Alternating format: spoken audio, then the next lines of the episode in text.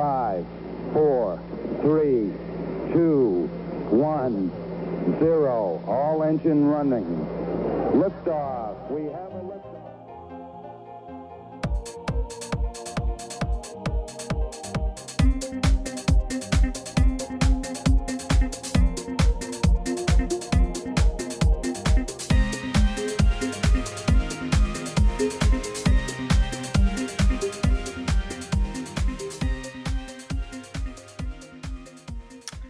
한국과 미국 스타트업 테크 기업 이야기 조강의 4센트 67번째 방송을 시작하겠습니다. 와, 67번째. 아, 좀 오래 왔네요. 네. 67, 67. 네. 네. 네, 1년이 다 지나갔고요. 뭐그 조방님이랑 지난 지지난 주죠 저희가 방송 본 방송 녹음한 게. 본방 녹음한 게 그죠? 네. 네, 네, 네. 그래서 저희가 선거 날 좀 줄 서시면서 들으시라고 저희가 좀 일찍 그렇죠. 어, 예, 그 푸셨고. 좀 업로드를 했는데 어, 그 사이에 또 뭐 특별한 일이 있으셨어요? 바쁘셨어요? 뭐 어떻게 지내셨어요? 아유, 뭐 똑같습니다. 뭐 집에 갇혀가지고 뉴스 팔로우업 하고 예, 회사 일 보고 애들 수업 따라가는 거 좀 봐주고 네, 예, 그러고 있었어요. 근데 아, 아, 참. 애들이 온라인으로 수업을 하니까 아이들도 힘들어하고 선생님들도 참 이게 못할 짓이다 싶더라고요 보니까는 아 맞아요. 예, 부모님들도 그렇고 예, 다 힘든 부모님들도. 그렇고 예, 맞아요. 저희 애들도 막 이렇게 어떠세요? 예, 파워포인트 넘기는 것도 다 봐줘야 되고 예, 아. 그러다 보니까 이거 치는 것도 아직 익숙치 않잖아요. 그래서 뭐 이렇게 올리고 그렇죠. 포스팅하고 막 사진 찍어서 보내달라 그러고 뭐 의도는 좋은데 아 이게 그 시간을 너무 많이 뺏어 먹어가지고 예. 저는 이제 방학이 아직은 아닌데 수업은 끝났어요 이번 주에. 아 그래요? 어. 네, 그러니까 봄 주에 봄 학기가 끝난 건가요? 그쵸. 제 수업은 끝났고 어, 다다음 주에 끝났고. 발표만 하면 이제 네. 저는 방학에 들어가서 네. 뭐 이렇게 아마 기억에 남는 한 학기가 되지 않을까 싶습니다. 어, 그렇구나. 원래 그 방학보다 아 5 월 초구나 다음 다다음 주면 아, 네네네. 그렇구나. 네, 원래대로 네, 맞네요. 스케줄대로 네, 저희 맞아요. 네. 그러니까 네. 저기 캘리포니아 쪽은 쿼터제니까 보통 이제 6월 초 중순 음. 지나서 방학이 시작되는데 쿼터제가 아니라 세메스터면 이제 보통 5월 초에 방학을 하니까 예, 맞네요. 그쵸. 네. 네. 그렇게 지내가 있고 오늘 저희가 게스트가 있기 때문에 저희 안부는 이 정도로 간단하게 그죠? 네. 마무리를 하고 어, 오늘은 저희가 이제 두 번째로 하는 원어미 원어미는 아니지 영어로 하는 네, 영- 영어. 인터뷰. 그쵸? 네. 예. 1년에 한번 아. 하는 영어 인터뷰 오늘입니다. 올해 올해 목표는 두 두 명인데 모르겠습니다. 네, 한번 네, 보시죠. 상반기 한 번, 하반기 한 번. 네, 네, 네. 저번에 그 블레인 베스라고 해서 하고 했을 때 네. 아, 제가 그 정재영 님하고 이강무 님한테 이제 두 가지 피드백을 받았잖아요. 하나는 이제 말이 너무 빠르다. 네. 예, 두 번째는 윤호를 너무 많이 쓴다. 윤호. 예. 예, 그래서 오늘은 선생님 예, 포를 붙여 오늘은 제가. 그죠. 이 친구들이 저를 아주 잘 놀려 먹었는데 아, 음. 이번에는 이번 인터뷰에서는 예. 좀 말도 천천히 하고 윤호도 최대한 안 쓰도록 한번 노력을 해보겠습니다. 될는지 모르겠네. 네, 좋습니다. 지금 이번에 저희가 인터뷰할 분은 그 유진노라고 어, 네, 코리안 아메리칸이시고요. 그 다음에 그죠? 미국 그 버클리에서 어, 좀 오랫동안 창업 학생 창업을 많이 돕다가 어, 네. 시트리스라는 파운드리에 이제 어, 파트너로 있다가 지금은 제가 들어보니까 NSF에서 하는 아이코의 프로그램 음. 디렉터를 베이에리아에 있는 프로그램 디렉터를 하신다고 하더라고요. 네, 근데 네. 이제 이런 커리어도 되게 재밌지만 한국 대학교들에 굉장히 많이 도움을 주시고 계시고요. 네, 네, 다른 뭐 여러 서울대도 그렇고 몇몇 학교들이랑도 프로그램을 많이 도와주고 계신 걸로 알고 있고 제가 알기로는 대구인가 어디에 지방 정부 쪽도 약간 도움을 주는 걸로 알고 있고 아, 저희가 몇 번 방송에서 쭉 이야기해 왔던 제가 이제 유니스트에서 창업교육센터를 할 때 그때도 어 그때의 시조 그러니까 원료를 만드신 분이죠. 저희 네트워크의 음. 원료를 만드신 분이고 이분을 네. 통해서 제가 백용 대표님을 알게 돼서 그게 이제 하나 둘 커져서 뭐 클래스 아. 101도 나오고 지금 여러 그 어, 창업신에서 활동하고 있는 친구들이 봤던 그 스피커 분들이 사실 그 이분을 통해서 시작된 거나 마찬가지예요. 그래서 저랑은 2014년도에 처음에 만났는데 그때부터 아주 좋은 관계를 유지해 오고 있고 지금은 뭐 저는 한국에서는 떠났지만 지금도 뭐 가끔 1년에 뭐 한두 번 혹은 한, 한 세네 번 정도 전화하는 것 같아요. 전화해서 서로 안부 묻기도 하고 그냥 편하게 음. 지금은 친구처럼 어, 지내는 아주 네. 어, 네, 그런 관계를 가진 분인데 오늘은 특별히 제가 뭐 이런저런 이야기 한국과 미국 창업계 뭐 NSF 프로그램 등등을 좀 이야기 아 버클리도 이야기할 수 있겠네요. 그래서 그런 이야기들을 좀 종합해서 이야기해 볼 수 있지 않을까 싶어서 제가 오늘 특별히 모셨습니다. 네. 자, 기대가 되시죠? 네, 네. 기대됩니다. 빨리 자, 빨리 그러면 보시죠. 네, 네, 빨리 모셔 보도록 하겠습니다. Okay, today we have Eugene No in our show. Uh, and Eugene, can you you. introduce yourself a little bit? Sure. Thank you for joining us. Yeah, it's it's my pleasure to be on. Yeah, welcome to you know four cents. Yeah. yeah, I, I'm gonna add my two, so maybe we'll we'll Nice. get So- six, yeah. right? Yeah. Yeah. Okay. That's good. Uh, yeah, you should you should change the the title for every guest you have. Add two more cents. Uh, Okay. yeah. That's that's not a bad idea. idea. Yeah. Just throwing it out there. Sure. Yeah. Yeah. Um, Right. Right. uh, might hurt with your marketing, but it could be a, clever clever trick. Um, my um, yeah, I've been at Berkeley for the last uh, seven years, and in a variety of roles, um, all related to um, entrepreneurship. Uh, in some cases, it's been focused on working with uh, student companies, student founded companies, and helping them get their first uh, round of private funding. Uh, in some cases, it was, in another case, it was running a accelerator for uh, academic startups, basically spinouts from research labs. And Mhm. now I'm in, uh, I'm the program director for the Bay Area uh, I-Corps, NSF Innovation Corps program, which is a training program that uh, introduces academic researchers to customer discovery skills. Uh, so it's a very early stage, oftentimes working with professors and um, actually mostly graduate students and postdoctoral researchers, taking the 1st steps out of the lab to commercialize their, their research. So you and I have kind of long history, right? So back in 2014, I remember I actually uh, uh, searched back my email to when was email exchange, and and also you introduced Kihong to me, and it will dramatically change UNIST the entrepreneurship program, which I believe I'm really appreciate your uh, all the connection and effort when you first you know visit the UNIST how you feel I remember um, my first visit was uh, based on a, uh, an invitation from one of your former Mhm. colleagues, Jennifer. Right. And uh, when I arrived um, on campus for the first time, Mm. I remember being impressed by the how clean and new the university felt.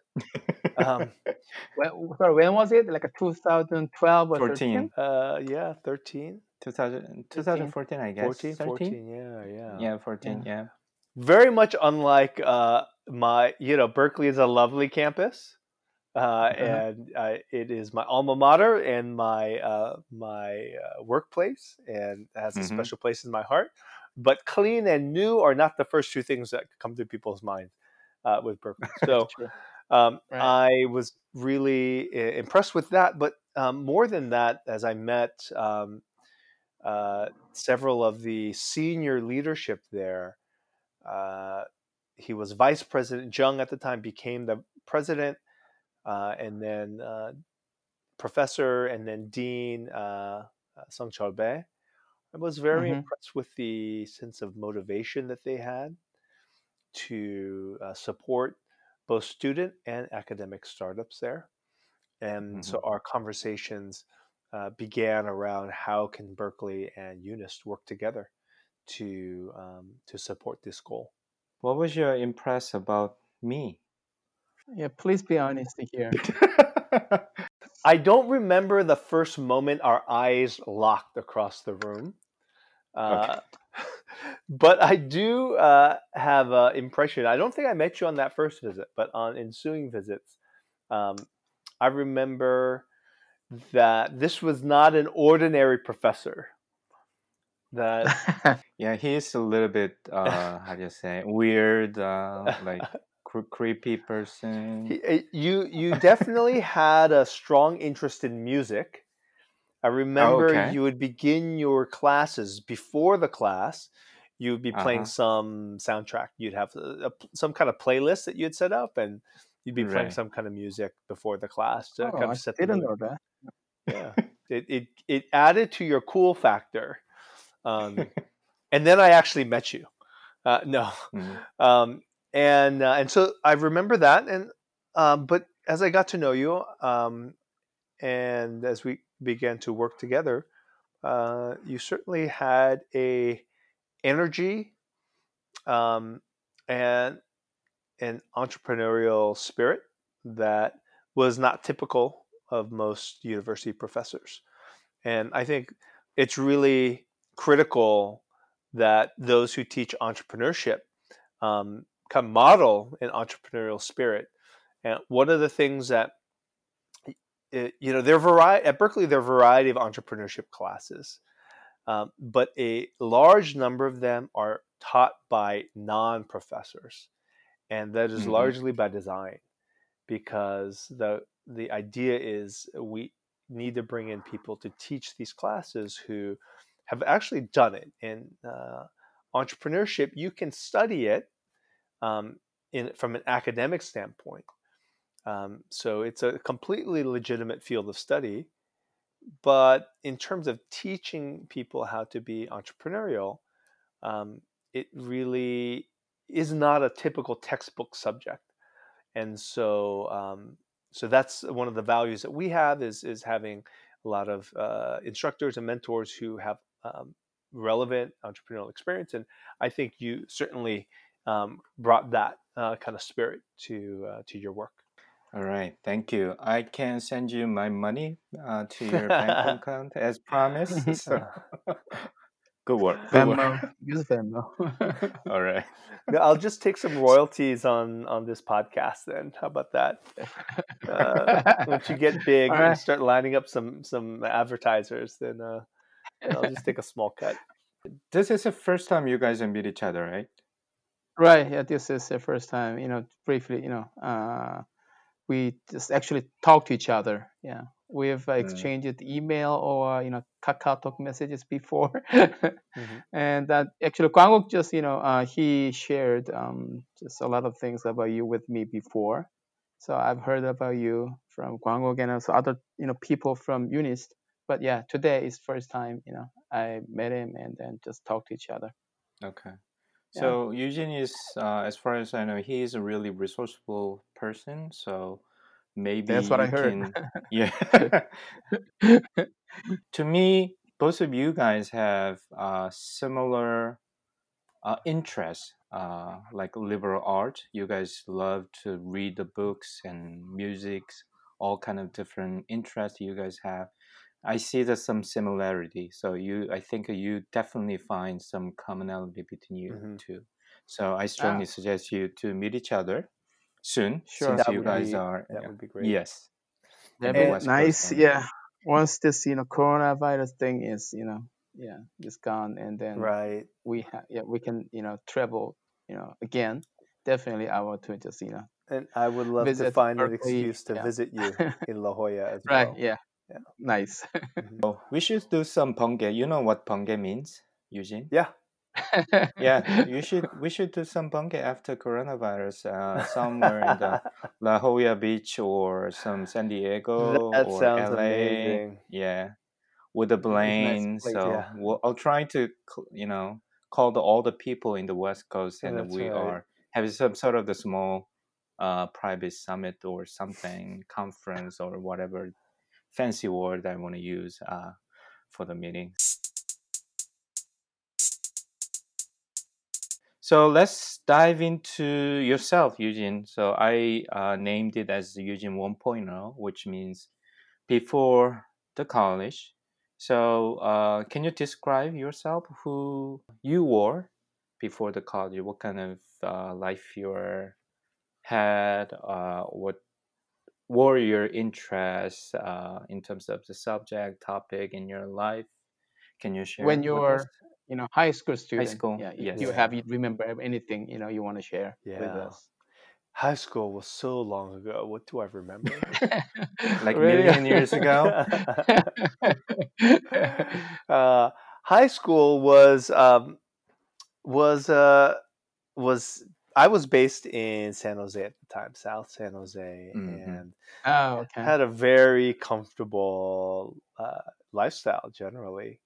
Um, was in a you know fairly comfortable, affluent uh, neighborhood, and Mhm. um, you know we we didn't have um, that much pressure or stress, you know, financially, and my parents were doing fine. Um, but there's always the you know expectation around around academics. So Yeah. it was typical in, in many ways, pretty typical, you know, suburban uh, Asian American uh, story. Um, not that many Koreans in the neighborhood that I grew up in. Mhm. Uh, there were a lot of uh, uh, Caucasian, and uh, among Asians, there were a fair number of Chinese, uh, Mhm. Taiwanese, um, Indian, indians but mm, not that many Koreans um, in Mm, San Jose at the time. Yeah. Mhm.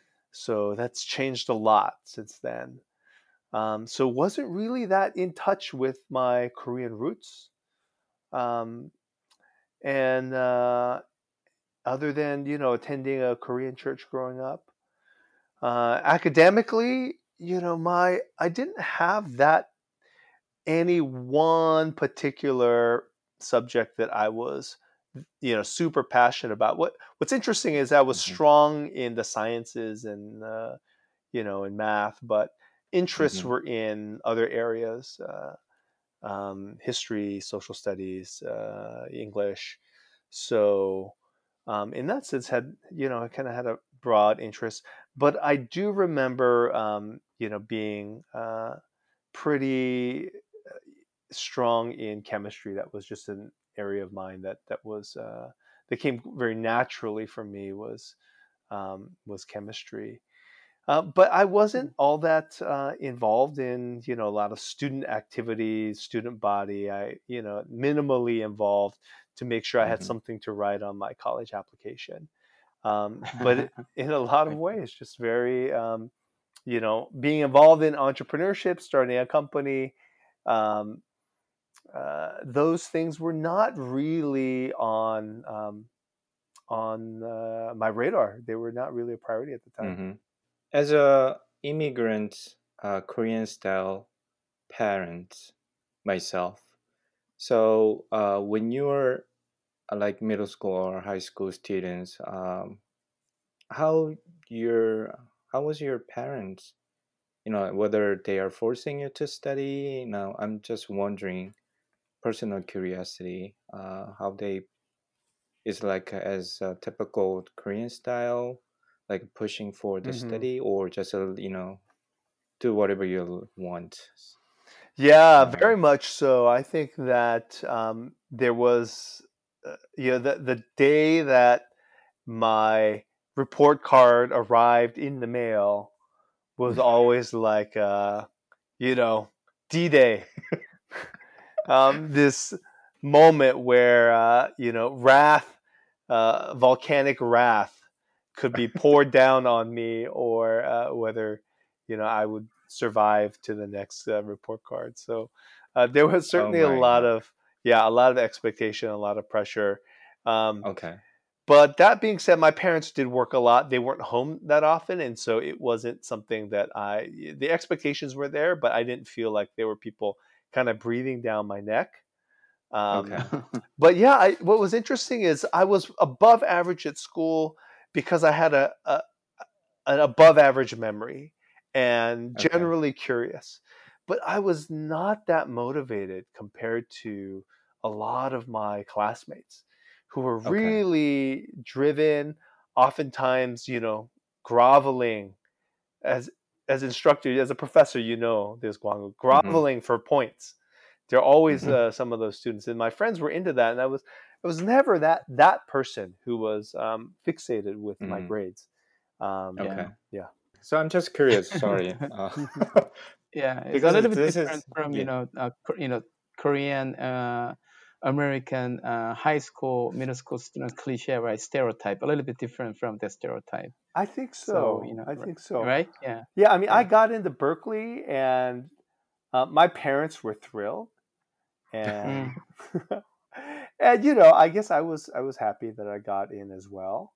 Um, Uh, yeah. but for me, you know, I didn't feel this intense driving pressure to get into Berkeley versus you know name whatever other UC that that uh, Mhm. that I applied to, and um, for whatever reason, that level of uh, extrinsic motivation, being motivated by these the uh, pressures, outward pressures, was never right.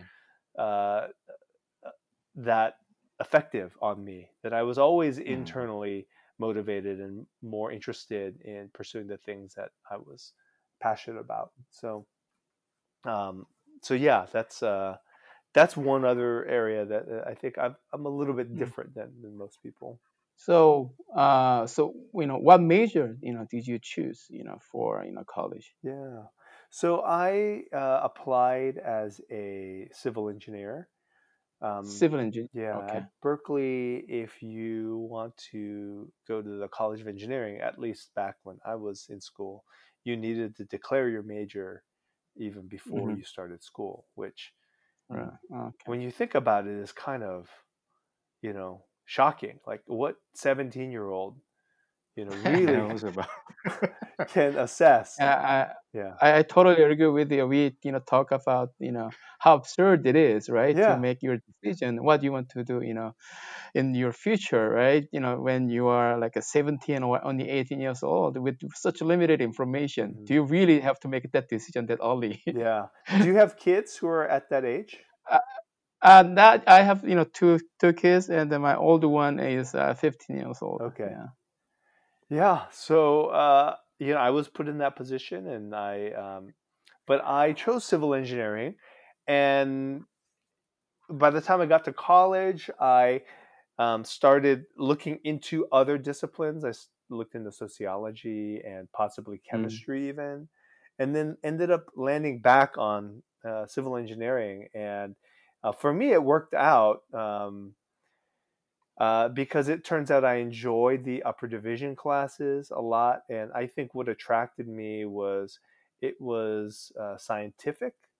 Um, Mhm. It was, uh, but but focused on solving problems, which is engineering, right? It's science Mhm. and True, math yeah. applied to solving problems, and I like the fact that um, with civil engineering you could address very specific problems that were tangible to people Mhm. uh, Right. and so there was an uh, attractiveness to that uh, above you know other types of um, uh, engineering fields. Okay. So, did you really enjoy, you know, your major throughout, you know, your uh, entire college, you know, year four years, Uh, or mhm. were you interested in just, you know, something else and then just uh, kind of sidetracked or change the major in the middle of your college? Yeah, you know, in the early um, semesters in college, I actually did was very unmotivated, and um, it was nice and kind of fun to be away from from home and to meet new people and to discover new friends and be exposed to different ideas. But I I was very unmotivated. I think I had my own um, period of soul searching, even some you know mild depression during those early years of college, and um, I actually didn't really like. I, I did really well in my chemistry classes. They came very naturally without a lot of studying, but you know I could get away in college with a good memory in high school with a good memory but Mhm. when you're in college that's not enough uh, Right. and you need to actually put in the work, um, and you'll be exposed, you know, in the uh, in the homework and ultimately in the in, on the exams. So um, I didn't do very well my first couple of semesters, and I, I actually had this passing thought of dropping out. Uh, but I realized that that if I actually made a serious effort to study, um, and if I didn't do well, then that would be a good reason to drop out potentially or Mhm. transfer somewhere somewhere else. But if I actually focused my effort, my attention, um, and uh, which I had not done through my first, you know, three semesters at Berkeley, if I gave a wholehearted effort and and did well, then then I could realize, you know, this is something I could continue doing, and so there's no, um, I should stay. So I said, there's no reason to quit until I've actually gave it a a, a Mhm. real effort. And so um, I did uh, the second semester, my sophomore year, and um, was much more focused and disciplined and prioritized my studies and um, did quite well um, for the rest of my college. And it really built a lot of confidence and um, and a lot of motivation. And once we started moving to more of the applied classes uh, rather Mhm. than the theoretical classes, um, that's where um, I really uh, my my interest was engaged. Um, and so uh, so yeah, I ended up really enjoying um, Mm. uh, the rest of my college years. So although you talked about the Berkeley, uh, but it sounds like typical Korean university students, you know, first few semester they are like depressions or party or booze all the time. Then, you know, uh, when they go Oh, was that your college class, experience? me Uh, too, and probably, you know, yeah, someone mine too. too. And Yeah. whenever I I mean, talk to the Korean people, they are have uh prob probably all of them had the like same pattern. I Mhm. see.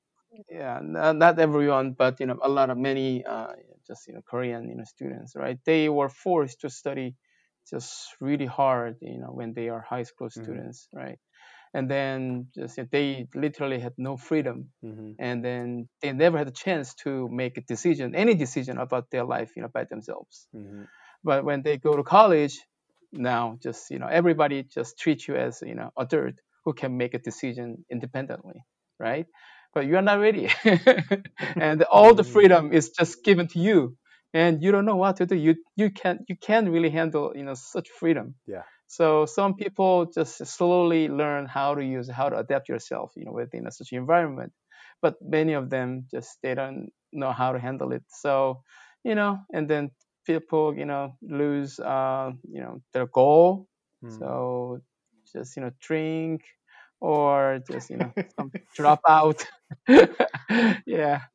And uh, in Korea, many you know uh, uh, that uh, students and male students they just you know okay after one year all right this is not what i'm supposed to okay i'm going to you know uh, army right Mhm. and then after two years when they come back they realize that okay i wasted two, year, two years of my life so i need to study hard but that's kind of typical kind of you know route uh, many students you know Mhm. take in korea But, yeah. Yeah. So uh, going back to the Berkeley story, uh, other than the civil engineering, um, were there any, you know, something else uh, draw your attentions?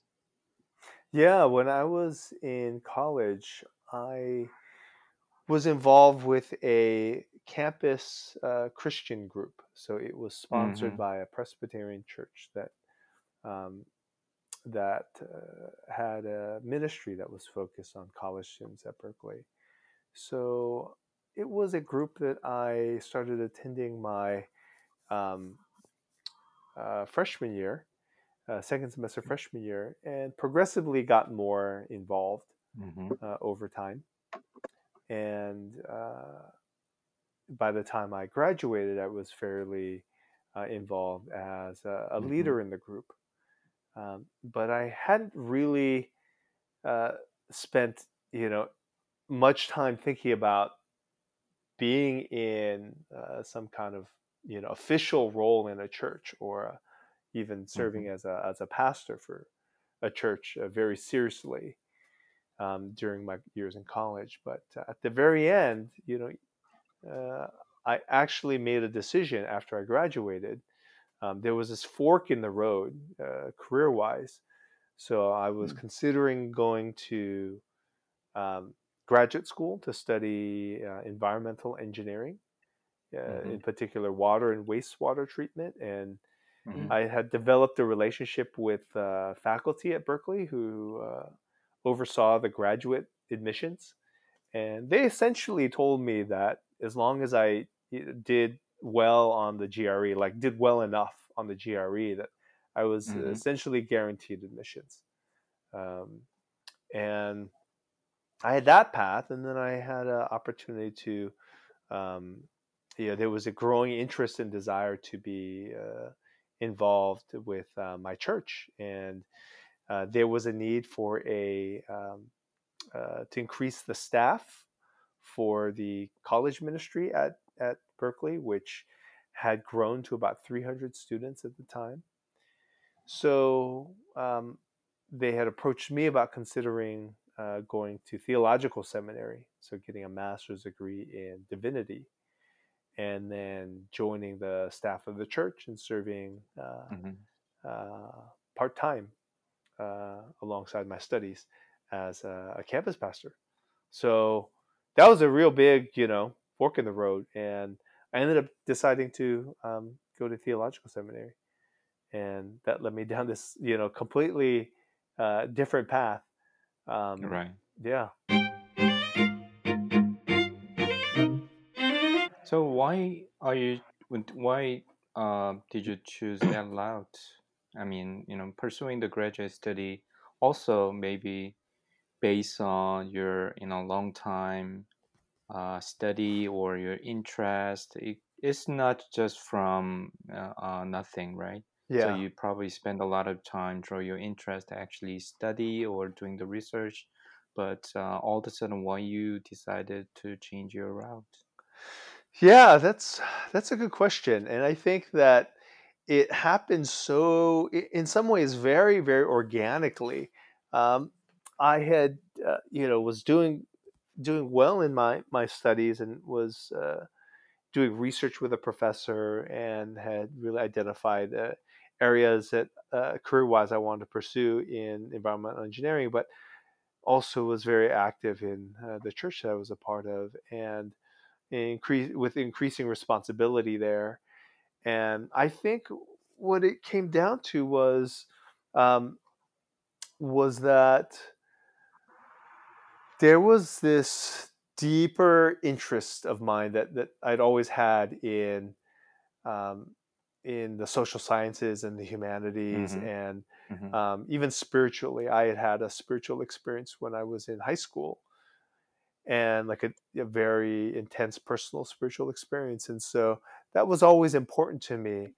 And as I thought about my future and where I was most interested in and where I had gotten, you know, a lot of pull, if you will, from the market, um, I'd had the, Mhm. you know, the church had approached me and there are other people that I had Right. worked with at the church who recognized that I had some ability and talent for um, for you know organizing church activities and, and actually uh, giving talks and and leading uh, studies on on uh, the Bible, they Mhm. actually um, encouraged me to to consider this. So there was this pull that I felt at the same time. There was internally, um, I I felt the desire, but also a recognition externally, and then um, I thought that yeah, wh- what I realized, I'm, I'm maybe I'm giving away a bit of the punchline, but one of the things that has connected all of the the my career choices,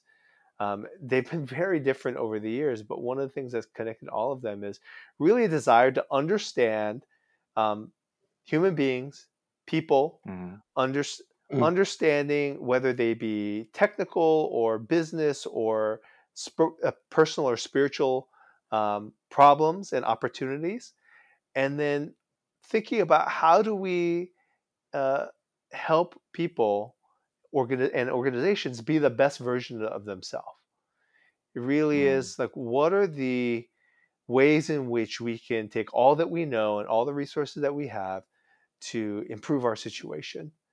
And I uh, and I realized that looking back, uh, there was an opportunity for me to do that spiritually through the church and um, understanding what resources Christianity had to offer to the human condition, um, and then and then looking at where I am currently, uh, seeing that that I really enjoy working with founders who are trying to solve real Right. problems in the world and supporting Mhm. them to be the best version of the you know, founder to to provide them the Mhm. resources the coaching at the very earliest stage that gives them the uh, opportunity to avoid the mistakes that are so common and can really uh, sink Right. your your your your startup from the very beginning um, and really provide them the resources the training the connections that will help them uh, fly and as far and as fast as they can so Mhm. i really i really in, in a lot of ways although very different i see that that that connection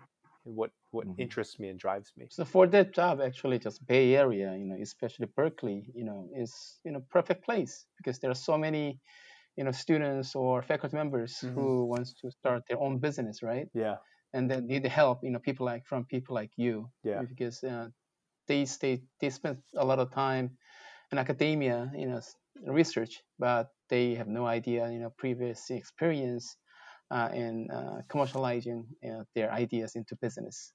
So, that's exactly Okay. right yeah right. yeah their expertise is really really deep but um, Mhm. which gives them this special advantage some some knowledge and know-how that that is uh, in many cases unique to them but um, but it, when you start a company there's all these new skills you have to learn I'm trying to move on, but uh, I'm dying to ask this question. So, in my impressions about you, since I'm knowing you for you know at least six years, and the way you said it, and then uh, what you like, and what you just told me is all about like you know social science, hu- humans, uh, like psychology. Maybe is it better to choose uh, like business school or psychology in the first place rather than the civil engineering? That's a, yeah, that's a really interesting question. I think psychology and social psychology were areas that certainly attracted me. Um, I think at the end of the day, one very practical decision I made was I was much better at doing the weekly uh, problem sets and uh, more, you know, uh, technical exams, Uh-huh. quantitative exams, rather than you know, reading a lot of books, sitting through a lot of lectures, and then writing a paper and writing exam, you know, essay based exam. Uh, and I'm a slow reader, and so it was very, very practical in some ways. I see. Um, but you you raise a really interesting point that that uh, you know the books that I read, a lot of um, them skew towards business books or positive psychology books. Actually, when I lived in Korea for two years, I, I had a weekly um, 15 minute uh, segment on a, a Korean radio station, the Seoul Right. City radio station in Mm. English, Mhm. on positive psychology because that was an area that um, uh, Huh. you know interested me deeply. Uh, so that was Yeah. fun. So uh, I'm just curious. Uh, we'll try to going back to your experience in Korea. Yeah. Sorry. So uh, let's move on. So after you decide to do the pastors, um, when you want to involve uh, entrepreneur ecosystems uh, in the Bay Area, Yeah. you also you change again, right? Your career. Yes, I did. So I uh, was a pastor for nine years at, at Berkeley and at Stanford uh, concurrently for two years. Mhm. So uh, I had a chance to do that and really enjoyed working in an academic environment with very motivated students, uh, especially at this time in their life. That's very, very formative. Mhm. Um, and I really enjoyed being uh, a college pastor because it gave me a chance to be a little bit more experimental. Um, I mean, we have a hundred percent turnover rate after four years, so Mhm. I it gives me this concept, and and every year we can iterate on the programs from the previous year. So it was Okay. constantly in, you know, our programs are constantly in in um, in beta basically, and we could, uh, you know, try uh, new ideas and programs. We could launch them very quickly, and if they went Mhm. well, we could do them the next semester, or we could, you know, build on them the following year. Um, or if things, you know, things didn't work, we could we could uh, quickly, um, you know, uh, move away and just, you know, uh, kill the idea. And so before I was even uh, interested in startups, I I've always been entrepreneurial and had a way of thinking like a 음. it- I've had a kind of an independent free mind where I've always asked why do we do it this way? Mm. and it really bugs my parents and it really bugs my professors and my bosses um, and it's not intended to be threatening and it's not intended to be um, you know critical. Uh, it's it's more intended to be to, to improve and and so i've always had that instinct and that drive to improve anything that i'm doing which has led me to that um, that uh, question to raise that question uh, 음흠. why do we do it this way and why are we not doing it this way what's the quickest way we can try something new what's a low Mhm. cost low commitment experiment we could run whether this idea uh, would work or not and working with college students who are game and have energy and have uh, uh, interest and are willing to try new things it was very easy and the ideal population to work with um, Mhm. and before I even knew, you know, what it meant to be entrepreneurial or to understand like um, the lean startup method uh, and an MVP, all this, you know, buzzwords, um, I was I was uh, practicing those types of skills. I was Mm. using those um, techniques uh, with the group that I worked with. So uh, what happened is after um, you know several years of working as uh, um, a college pastor, I had some opportunities to work at uh, other churches, um, to work as an assistant pastor at established churches, doing you know adult ministry, and um, there were a few churches that uh, were uh, notable and that would have been a very positive, you know, career move, if you will Right. uh, in Right. terms of the visibility of those uh, churches and the role that I would have been in. But there was always a resistance to that. And uh, what I realized looking back is number one, one reason is I, um, there were specific uh, reasons for me not wanting to join those particular organizations that have generally been been accurate looking back. Uh, but I think, secondly, and more importantly, is there was a sense that if I had chosen that career path, the opportunities to be more entrepreneurial, experimental would have been limited. Um, some churches Mhm. are uh, more uh, experimental and progressive, willing to try new things, and others are not. And churches are generally not famous for being, you know, very Yeah. innovative. Mm, 음. as you Kind of more like a conservative way, right? Yeah, exactly. So yeah, for that reason, I uh, I didn't know what let what was on the other side, but I knew that this was not something I wanted to continue on uh, indefinitely. And so yeah, I left on very good terms with uh, from the church, and I jumped. I jumped out Mhm. without knowing where I was going to land. Uh, Okay, so yeah. you jumped out of plane, you know, without you know parachute. That's right. I was like, let me try and cr- so grab a tree on the way down. sure, yeah. Somehow I tumbled into something. yeah. So, so, so, uh, where did you land finally after you left you Yeah. the church? Yeah, which tree? I, I landed in uh, in the Republic of Korea, Oh, okay. um, which uh, came as a surprise to uh, a lot of my friends uh, because I've literally been told I'm the least Korean person that they know. the least Korean Korean American that they know. Okay. So, I mean, yeah, like you know, we said uh, in the beginning of this you know, interview, you know, you're not uh, you know typical you know Korean American stereotype. So yeah, I That's right. understand why your friend you know uh, described you as the least you know Korean. Yeah. That's right. So I uh, but I had um, an opportunity to I had left um, my church on good terms, but and had no commitments. Um, Mm. You know, I wasn't married, um, didn't have any kids. Um, you know, had an apartment, but no mortgage that I had to worry about paying.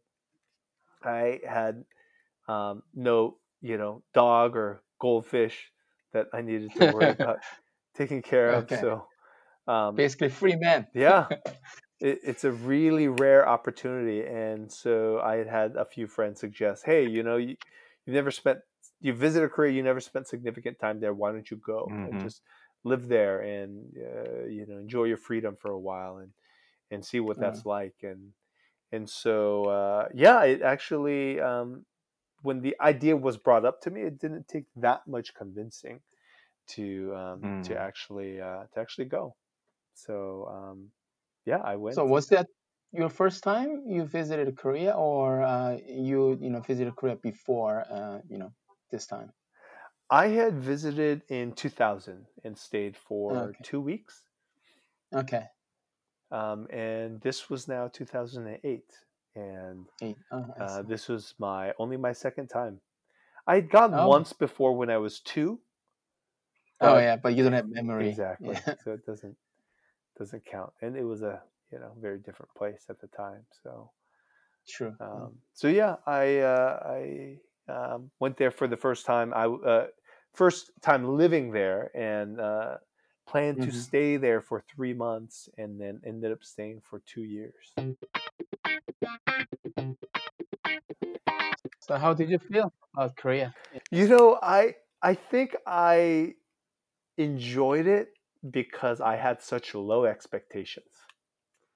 Mm, okay, so yeah, that's why it's really important to you know manage you know your also everybody else's you know expectation yeah, before you begin anything, right? that's right. That's the key to life, man. It's a very important coping right. mechanism. right. Yeah.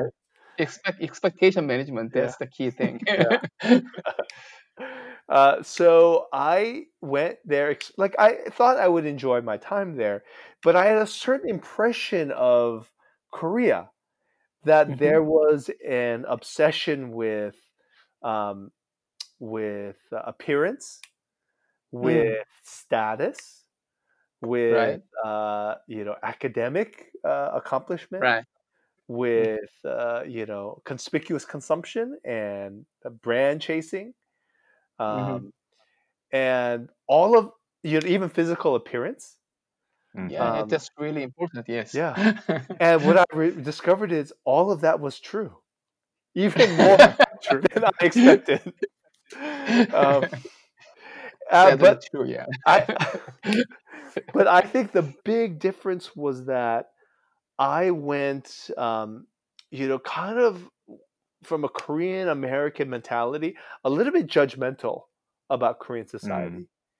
Mhm. And really with this kind of sideways look, like, oh, why are Korean people like that? And when I went to Korea and actually met the people there, I realized, you know, Korea was, and this is way before the huge K-pop wave. This is before Psy. This is before, right. um, you know, obviously in Southeast Asia there was a big, you know, and there were always pockets of of Mhm. Hallyu. So, um, but this is before it's the you know the ph- phenomenon it is now.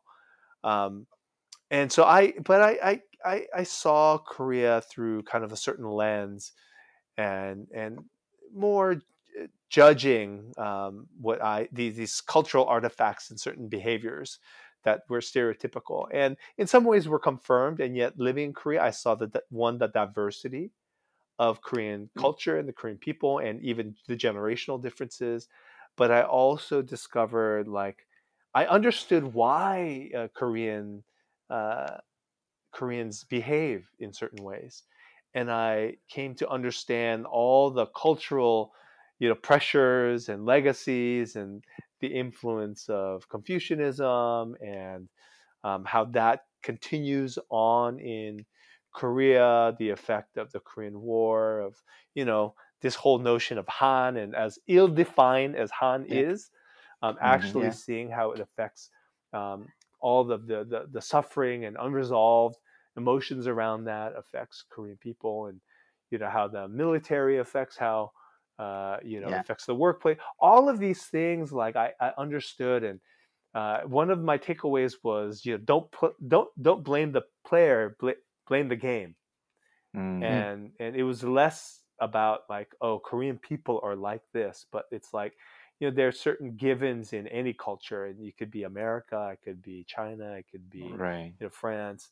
this cultural heritage and baggage that we all have uh, with good things and bad things. And so I just came mm-hmm. to appreciate that a lot more. And, it, and I came to identify and become, you know, I was there when Kim Yuna won the gold medal in, in Vancouver. Yeah, it's 2010, right? Yeah. And, yeah. you know, felt so proud to be Korean at the time. Yeah. And so anyway, um, that that's, you know, kind of a, uh, right. Yeah, you know, shows so, my, my my uh, appreciation of the culture in a new way. All right. So, uh, where did you stay in, in Korea? I mean, for two years in Seoul or like uh, another place in Seoul? I lived Seoul? in Seoul. I lived in uh, Banpo, very close okay. to the um, express bus terminal. yeah, express bus terminal. Okay. Yeah. So you said you know originally your plan was you know staying uh, in Korea for three months. Yeah. But that period has ex- had extended to two years, right? Right. So was there a reason? Uh, did you find a job over there, or what? What was the reason? So it was mostly relational.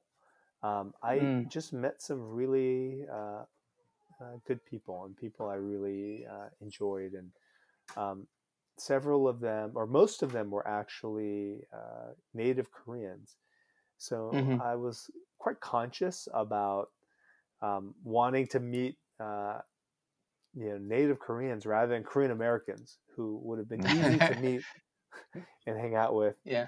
Uh, you know, when I see Korean, um, you know, uh, study abroad students, undergraduate yeah. students studying abroad in the U.S., and they're on the Berkeley campus and they're just hanging around with Berk, you know, with with other Korean students, I mm-hmm. really get annoyed by that because they're just wasting this opportunity. like you could drink soju in Korea. Why yeah. are you just with Koreans? Why are you just hanging out with Koreans? You should get to meet others. Yeah. And so I tried to do the same when you know uh, practice what I preach. And, and, when I went to Korea, I was very conscious about wanting to spend more time with native Koreans.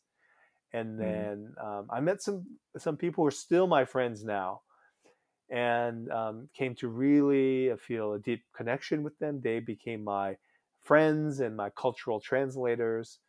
Um, mm-hmm. And then also, I did uh, start start picking up some some work, and so uh, uh, it wasn't intentional, but some opportunities came my way to, you know, whether it's uh, English tutoring or ended up working at a um, advertising firm as an English language consultant so uh, mm-hmm. working with um, these uh, uh, these like account executives and these uh, creatives who are working uh, on ad campaigns for uh, English speaking environments, right. English markets. So mm. working with them had you know opportunity to to do a weekly you know 15 minute uh, segment in radio. So um, mm-hmm. these really unique opportunities um, came my way. So um, that I found that uh, attractive. It gave me more reason to more reason to stay. Yeah, that's good. So yeah, yeah you had a really really good time in Korea. You know, for I the did. two years, right? I did. Yeah, you learn, you know a lot of you know things in Korea. I mean, many Koreans even uh, don't you know recognize or appreciate, but you found you know many different aspects of you know Korea society and yeah. people yeah. and made you met you know a lot of good friends over there. Sounds like yeah, so that's good I thing. Did. Yeah, yeah. Oh, one other thing that I did was um, I I actually talked my way into a lot of classes. So um, a, a lot of social classes in there. These were um, classes that were being taught at uh, at Yonsei. Oh, So, the actual yeah. Yeah, they have their Underwood International College, Right. Oh yeah. where everything is taught in English, and then and then a lot of Korean uh, universities now have these graduate schools of international studies (GSIS), and Mhm. all or most of the classes are in English. So I took several classes in Korean society and history and culture. Ah, So um, that gave me a more academic lens to think about, you know, Korea as well. So that was something else I was doing Yeah. on the side too. So I very much went in with this like mentality of wanting Yeah. to understand, you know, uh, Korea and appreciate um, Korea. okay. Wow. Sounds like you know better than us. Yeah, right. Even though you know you and I are you know native Koreans, Yeah. we I know never less took about a- our home country. Yeah, I never took a classes about Korea, so probably you know okay. better So than let's us. study you know American history. So you and I. Well, Yeah. You- What's funny is there are there are Koreans who know English grammar better than me. True. Yeah, yeah. They study a lot, you know, to pass the TOEIC or Yeah. TOEFL exam. So Sometimes That's an true, outsider can notice things, right, and can study things and Right. notice things that that's yeah, an that's so true. for granted. Yeah. That's right. Yeah. Okay. And probably sounds like you have a really good life in Korea. You have the many jobs and friends. Uh, why you decided to coming back? You came back to US. It was a decision that you know, took about six months to arrive at. Um, you know, staying in Korea the first uh, year, year and a half was really easy. Um, the like I was, I had enough interesting jobs um, and uh, opportunities that were uh, were keeping me there, and the money was good enough that um, Mm-hmm. That uh, you know I was more than surviving. So, so you know, I it was sustainable, and I could have stayed there longer. Uh, but over time, what I realized, as much as I loved Korea, the opportunities for um, advancing my career. I mean, I'm this semi-retired, you know, pastor, and True. I have a, a lot of career left in me though. And um, I was not that interested in working Mm. as an English pastor in in Korea. Uh, Mm. There might have been opportunities if I wanted to pursue it, but it was not something that I wanted to do. So the the kinds of opportunities uh, long term for me to build a life and a career in Korea were really limited. So I thought, you know, I need to go back to the U.S. Mm. And um, when I ended up leaving, it was because I had an opportunity to go to a church in San Francisco. So, although I had um, made you know decision at some point to to uh, to pursue career outside of ministry, I actually went back for a, a church position in San Francisco. Um, Mm. but when I left, I remember thinking, you know, Korea is going to be a part of my life in the future, no matter what. Mhm. Um, uh, I can't stay on my terms right now, um, but I'm going to come back one way or the other.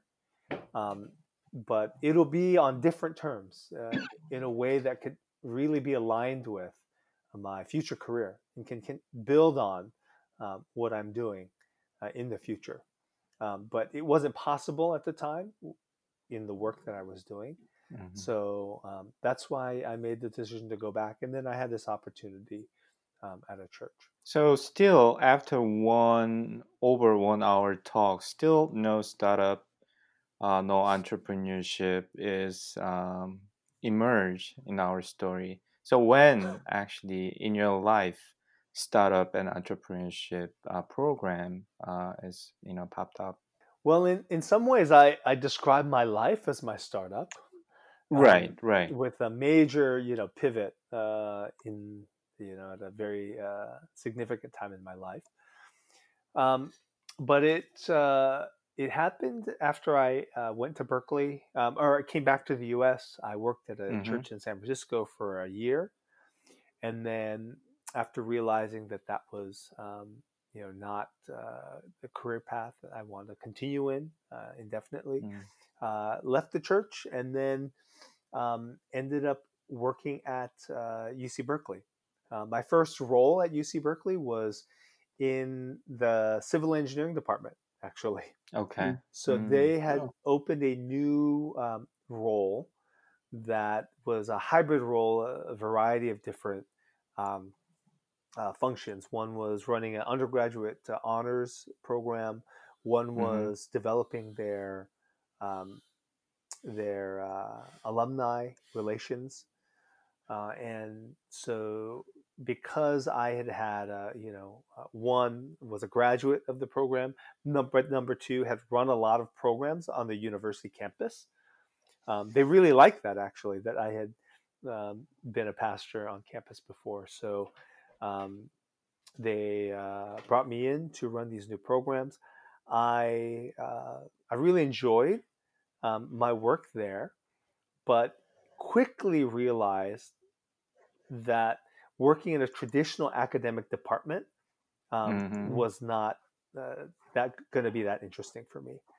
Uh, Okay. Basically, I had um, you know developed and designed and uh, developed the, these two new programs Mhm. within a few months and the rest of the year would have been spent executing on that and then i started pitching Right. ideas to the to the chair for new stuff to do Mhm. and and basically what happened was the chair would give me this look like oh that sounds really interesting. Uh, we've never tried that before. Um, but then what i realized and he, what he couldn't tell me but what i realized over time is these were all things that needed to be delegated to a faculty committee. And then the faculty right. committee is going to take six to 12 months to decide on this. And then it's going to be totally different than the original idea. So um, what became clear to me was this is not the kind of organization that I would thrive in. So um, it turns out that there was a, uh center on campus in the College of Engineering, the Center for Entrepreneurship Technology. They uh, were hiring a um, manager for their uh, incubator program uh, called Venture Lab. Uh, so it was a space and resources for early stage student startups, undergrad and graduate student. And they were looking for some, they had a space, they had students, they just had no programs, they had no structure. So a friend of mine who was a um, venture capitalist and now works at a startup, but he was a VC at the time, knew the director of the program and he introduced me um, to the director. We hit it off and then he brought me in. So um, after my first year working in civil engineering, I moved to the Center for Entrepreneurship and Technology.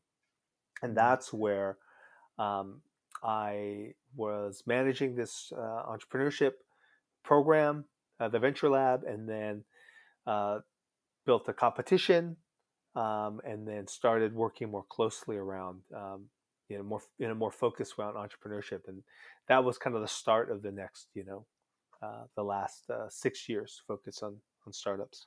So sorry about you know how you feel about working in the traditional department, but that's what we do. Slowing down the all the new idea, killing the all the new idea, or changing They it. need That's basically, what they we need do. committee. Yeah, they need committee. that's that's right, and you know that it, it works well for the professors, but Yeah. uh, but that's well, so, but a, uh, go as you mentioned earlier in the meeting, uh, in our interview, you know, uh, Kwanguk is not a typical stereotype of faculty member, right? So I don't know how long he can, you know, stay in such a you know environment. You'll see sooner or later. I'm one of those person. yeah, I'm waiting for that moment to come. It's one small step for man, one Triumph lead for mankind.